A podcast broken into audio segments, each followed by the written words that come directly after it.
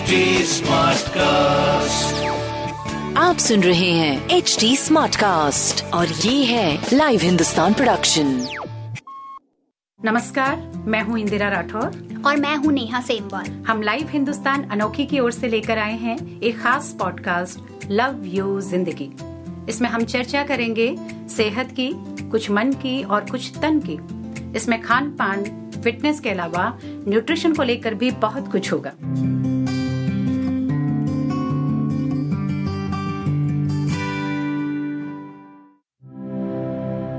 सर्दी बढ़ने के साथ साथ सांस से जुड़ी समस्याएँ भी बहुत बढ़ जाती हैं। खासतौर पर यह मौसम अस्थमा रोगियों के लिए बहुत मुश्किल साबित होता है। प्रदूषण, अनियमित खान पान तनाव बढ़ने, किसी चीज़ से एलर्जी होने या नींद ना पूरी होने से ये समस्या हो सकती है। अस्थमा को पूरी तरह ठीक नहीं किया जा सकता। उम्र बढ़ने के साथ कई बार ये समस्या भी बढ़ने लगती है। एम्स के डायरेक्टर और पल्मोनोलॉजिस्ट डॉक्टर रणदीप गुलेरिया कहते हैं, अस्थमा एक घातक बीमारी है। कम ही लोग जानते हैं कि आज पूरे विश्व में 30 करोड़ से भी ज़्यादा लोग दमा के शिकार हैं। हालाँकि ये आंकड़ा भी 2016 का है। इस बीमारी को पूरी तरह खत्म करना शायद मुश्किल है, लेकिन इसे नियंत्रित किया जा सकता है। सर्दियाँ आ गई हैं तो ऐसे में अस्थमा पेशेंट्स को भी अपना ध्यान रखना ज़रूरी है। लवी ज़िंदगी के आज के एपिसोड में हम बताएँगे कि इस मौसम में अस्थमा मैनेजमेंट कैसे करें। जी, सर्दियों में अस्थमा की समस्या वास्तव में बहुत बढ़ जाती है। इसलिए अस्थमा पेशेंट्स को कई हिदायतें दी जाती हैं। डॉक्टर गुलेरिया कहते हैं कि हमारे शरीर में रेस्पिरेटरी ट्रैक्ट यानी सांस नली का जो डायमीटर होता है, वो दो से तीन सेंटीमीटर होता है। यह दो ब्रोकाई में डिवाइड होता है और दोनों फेफड़ों में जाकर फिर बढ़ जाता है। इसमें मांसपेशियाँ होती हैं जो सिकुड़ती, फैलती रहती हैं। मांसपेशियाँ सिकुड़ती हैं तो मरीज़ को सांस लेने में दिक्कत होने लगती है। ठंड में श्वास नलिकाएँ सिकुड़ने लगती हैं और कफ बनने लगता है। इस मौसम में, वातावरण में प्रदूषण भी फैल जाता है और ये धूल के कण एलर्जी को बढ़ाते हैं। मौसम ठंडा होने की वजह से आपको ज़्यादा समय घर के अंदर रहना होता है, इसलिए घर को भी हमेशा साफ़ सुथरा रखें। इसके लिए अगर आप अपनी बेडशीट और ब्लैंकेट को हर हफ़्ते गर्म पानी से धोएँगे तो भी एलर्जी से बचे रहेंगे। हाँ नेहा, आमतौर पर सर्दियों में अस्थमा की शिकायत धीरे धीरे बढ़ती है, लेकिन कई मामलों में देखा गया है कि अचानक भी अस्थमा का अटैक हो जाता है, जैसे कुछ लोगों को खांसी का एक दौरा उठता है। कुछ में ऐसा देखा गया कि सर्दी जुकाम और गले में सूजन पैदा करने वाले बैक्टीरिया और वायरस इस बीमारी को बढ़ा देते हैं। कई बार तो लोगों को ये पता भी नहीं होता कि उन्हें अस्थमा की समस्या है। अस्थमा की सबसे बड़ी पहचान है लगातार खांसी का आना। ये खांसी दिन भर हो सकती है और रात में इसका दौरा तेज हो जाता है। रोगी को सांस लेने में कठिनाई होने लगती है और जब वो सांस लेता है तो गले से घर घर की आवाज़ भी आती है। इस दौरान उसको गले के अंदर थोड़ा खिंचाव, खुजली या दर्द महसूस हो सकता है। अस्थमा के प्रभाव से सीने में जकड़न भी होती है। रोगी बेचैनी और थकान अनुभव करता है। जी, दमा से फेफड़ों में मौजूद छोटे वायु मार्ग भी प्रभावित होते हैं। वैसे इसकी शुरुआत किसी भी उम्र में हो सकती है, लेकिन अमूमन बचपन में ही ये समस्या शुरू हो जाती है। माना जाता है कि हमारे यहाँ हर दस में से एक बच्चा इस बीमारी से ग्रस्त है। डॉक्टर्स का कहना है कि नवजात शिशुओं के लिए भी ये मौसम सबसे खतरनाक होता है। क्योंकि विंटर्स में एयर पॉल्यूशन होने के साथ निमोनिया व अन्य बीमारी होने का डर भी लगातार बना रहता है। एयर पॉल्यूशन के कारण नवजात शिशुओं में भी सांस की बीमारी हो सकती है। स्मोक के समय बच्चे के लिए ज़्यादा खतरा होता है क्योंकि इसमें सांस लेने में काफ़ी परेशानी होती है। बच्चों को इस समस्या से बचाने के लिए ज़रूरी है कि उन्हें घर के बाहर कम निकालें। अगर कभी उनको ले जाना भी पड़े तो अच्छी तरह से कवर अप करें उनको और उन्हें बंद गाड़ी में ही बाहर लेकर जाएँ। सर्दियों के मौसम में बच्चों को टू व्हीलर में तो ले जाने से बचना चाहिए जब तक बच्चा माँ का दूध पीता है, तब तक माँ को भी अपने खान पान का पूरा ध्यान रखना होगा, क्योंकि अगर वो ज़्यादा ठंडा खाना खाएँगी तो बच्चा बीमार हो सकता है धूप निकलने के बाद बच्चे को हर रोज गर्म पानी से ज़रूर नहलाएँ। अच्छा दमा के मरीजों को खाद्य पदार्थों से भी परेशानी होती है। किसी मरीज़ को वायु प्रदूषण से प्रॉब्लम होती है तो किसी को कुछ खाने से।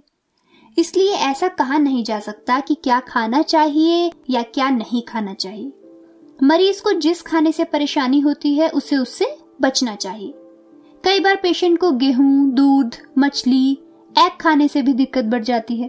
अगर मरीज़ को किसी फूल पौधे या पेड़ आदि की वजह से सांस लेने में परेशानी होती है तो उसे उससे बचना चाहिए। सांस की नली में सूजन आने से उसमें सांस लेने की जगह कम बचती है, जिससे अस्थमा की शिकायत होने लगती है। जैसे कि हमने आपको बताया कि सांस की नली पर सूजन अलग अलग कारणों से होती है, इसलिए जिस भी चीज़ से आपको दिक्कत हो रही हो, उससे दूर रहना ही आपके लिए बेहतर होगा। अस्थमा का अटैक आमतौर पर नेहा धूल और धुएँ की गिरफ्त में आने से पड़ता है।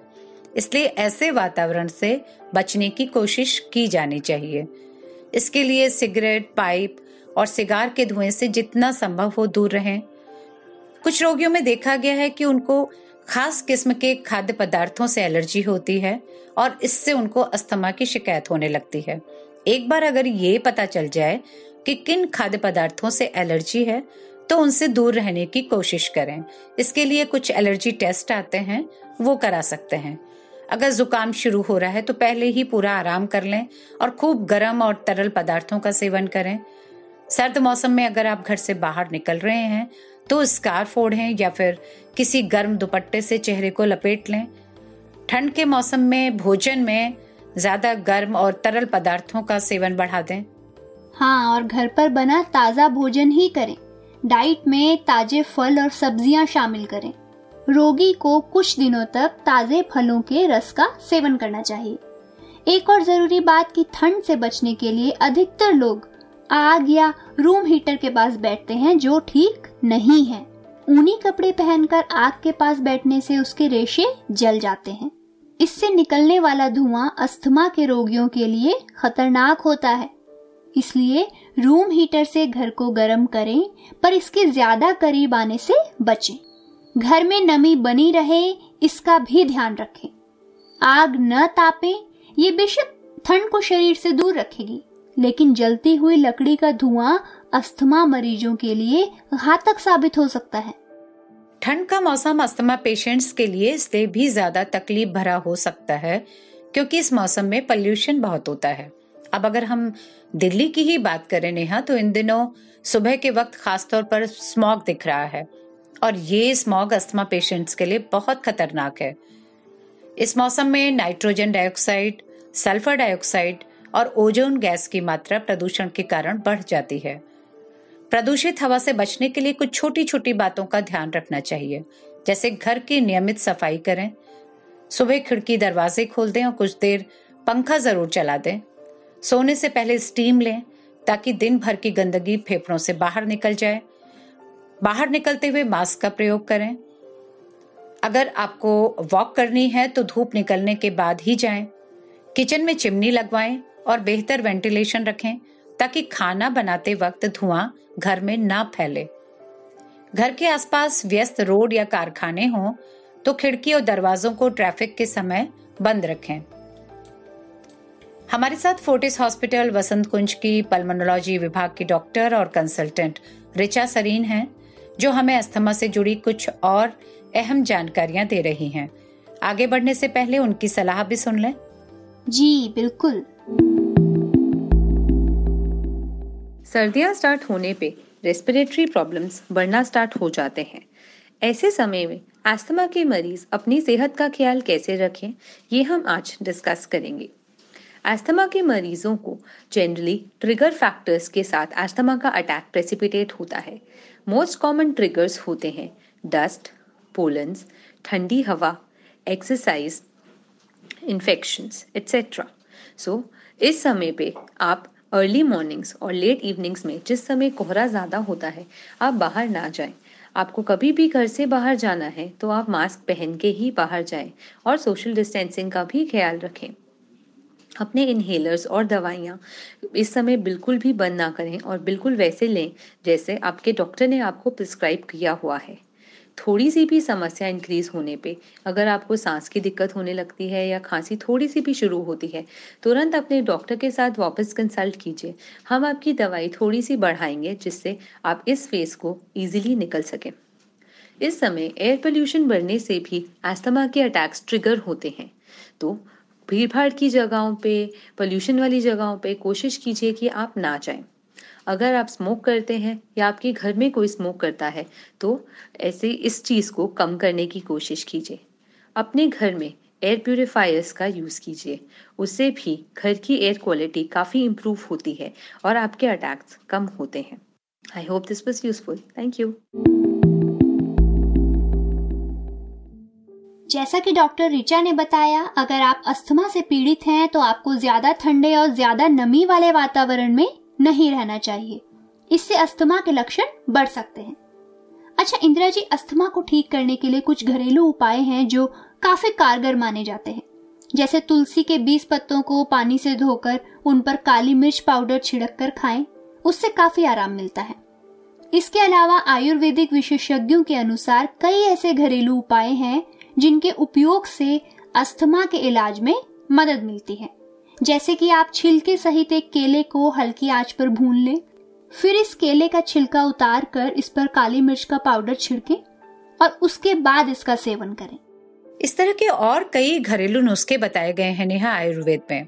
एक, ये भी है कि तुलसी के पत्तों का पेस्ट बना लें, दो चम्मच शहद के साथ मिलाकर इसका सेवन करें या फिर एक चम्मच हल्दी और दो चम्मच शहद मिलाकर उसे थोड़ा थोड़ा करके चाटें।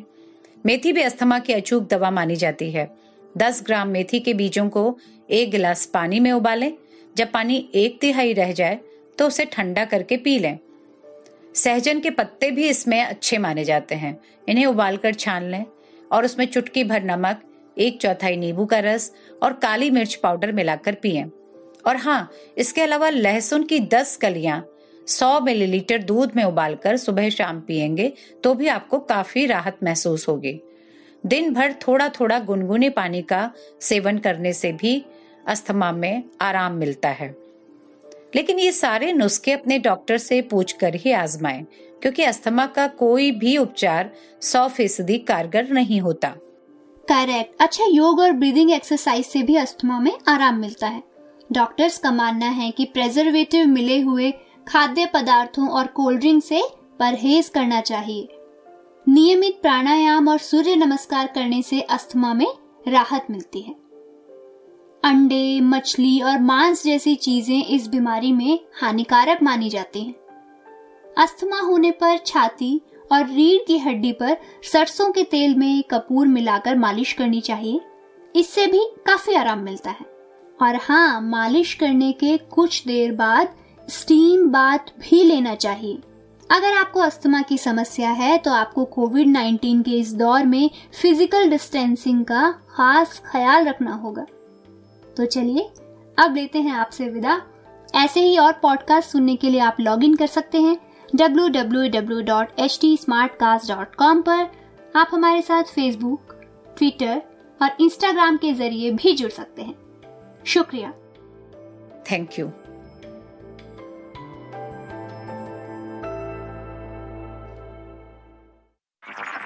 आप सुन रहे हैं एच डी स्मार्ट कास्ट और ये था live Hindustan production smart cast